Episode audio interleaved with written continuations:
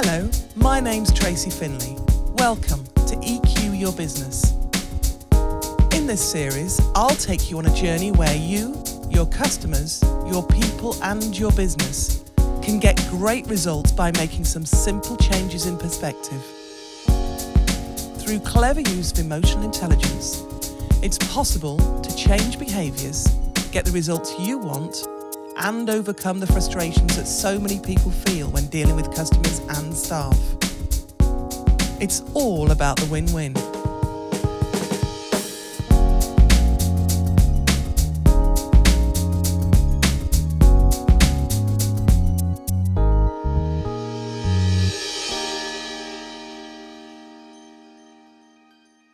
Hello, this episode follows my first podcast where I gave a summary of my customer right now needs model, and it covers more detail about right now need number two. Do I matter to you? Now, although this customer need is less relevant to acquisition, it's absolutely crucial to every other customer interaction. This is because the attitude that your business displays at every point in the customer journey tells your customer whether they matter to you. And this affects things like whether they finally buy from you, whether they'll buy from you again, how they behave when things go wrong, how they respond when you need something from them, whether or not they'll recommend you, and so many other things that dictate whether your business is successful. If your business is complacent about making sure that your customers feel that they matter to you, I guarantee that not only will you lose customers, but the customers you keep will make your life more difficult because they've subconsciously picked up that they don't matter to you. Additionally, your staff will be more frustrated because they're the ones that have to deal with any fallout from a less than great customer relationship. As a result, they'll be less motivated. I know this because I've witnessed the marked changes in staff attitude towards the customers they deal with when I work with my clients and their teams to get this right. This is because when we workshop this model, they really quickly see what makes things go wrong with customers and that it only needs a few small changes to make such a big difference. And when they practice the changes, they quickly see the shift in attitudes, responses, and behaviours of customers they deal with. So, in my summary of the customer right now needs, I broke this one down into two components acknowledgement and reassurance. These two little gems really come into play when you either follow up on sales inquiry or when you're providing customer service. So, Let's start with acknowledgement. I'm going to give you an example of how to acknowledge effectively, but first, let's look at some of the points in a typical customer journey where you'll get the opportunity to acknowledge. So, the first is when your team answers the phone. Then, if a customer walks into your store or onto your premises, if you've kept a customer waiting, if your business has done something that's confused or frustrated them, and I just need to say that's regardless of whether you believe you were right or wrong. If someone is waiting to be served and they're behind a customer who's taking a long time, if you recognise that a customer has returned to buy from you again, and definitely, definitely if they complain. So these are just a few examples. Now I'm going to quickly go into some do's and don'ts of some of these customer journey points when it comes to acknowledgement. And remember, what I'm suggesting here is designed to help you appeal to the subconscious human need to matter. This means that some assumed age old approaches need to go out of the window. This also means that some of my suggestions will be to tell you what not to do. So, here's a rundown. When you or your team answer a customer call, don't thank them for calling. No one believes it's genuine. Next one, when your customer states a need or a problem, acknowledge it. That might sound like, oh, that's great, or absolutely, I can help you with that, or goodness, Mike, that sounds like you're having an absolute nightmare, or wow, that sounds really frustrating. It just means that you have acknowledged their feelings, their sentiment, their pain, their excitement. Just acknowledge it. Too many businesses just go straight into, okay, can I take your booking reference, for example? Uh, that's not acknowledging. So, another one is if you've kept a customer waiting, always acknowledge it and apologise, always. If there's a customer waiting behind another customer for a while, just acknowledge them. It's important that they know you've noticed them. I absolutely adore the bartender who's serving someone else and glances over to say, I won't be a moment. So rare, so rare, but it's it's a little gem. One really important thing I want to say here is that acknowledgement trumps excuses every time. So many businesses feel they need to explain why they didn't deliver on something rather than acknowledging the impact they've had on the customer. If you feel the need to tell your customer about why they've been let down, be really careful to make sure it doesn't sound like an excuse, like it's not your responsibility. Make sure you still own it. So I'm going to give you an example. Listen to the difference between the delivery of these two identical messages.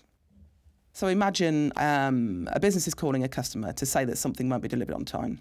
Hello, um, I'm afraid that our suppliers haven't delivered your part today, so unfortunately, it won't be available until tomorrow. I'm really sorry about that.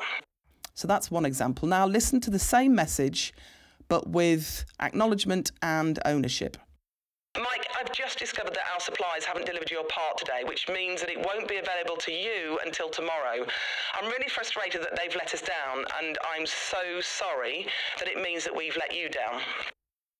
The key here is acknowledgement, reinforced by ownership. It tells your customer that they matter to you. Interestingly, the more powerful one doesn't include an apology. I'm going to go more into that sacred little word sorry in my episode about complaint handling. I discovered a few years ago that if I applied this simple change in approach and majored on acknowledgement and ownership, it created a massive change in the customer response when something went wrong. Now I don't dread giving customers bad news because they get that it's a pain for me and they are much more accommodating. I can guarantee if you change your approach to this, you won't believe the difference. And trust me, it makes dealing with customers so, so much more enjoyable. I'm going to be taking this concept much further in my episode about dealing with complaints. I can't wait to do that one. I'm now going to cover the second element of the Do I Matter to You need, and that's reassurance. An important thing I want to stress at this point, and it's something that a lot of businesses overlook, is that your in depth knowledge of your products, systems, or processes can sometimes render you blind to the fact that you're not being clear about what you deliver and how to do business with you. So, clarity and reassurance is crucial. Never keep your customers guessing, never assume they know what to do, and make their experience with your business as frictionless as possible. And you know what? If that means that you have to bring somebody in that doesn't know your business, that'll only make the process of getting it right much easier. Here are a few pointers though. If your business has an online buying experience, keep the process as straightforward as possible with simple and reassuring language throughout so customers never have to fear getting it wrong. Clearly signpost where possible. Don't have too many messages in one place. Clearly confirm when a milestone has been hit, like reserving a place, purchasing a product, making a cancellation, or making a payment, for example. And then let them know what happens next. Even tell them what won't happen if you think they'll expect it. If your business has an offline customer experience and customers interact with your business on a more physical level, the rules are pretty much the same.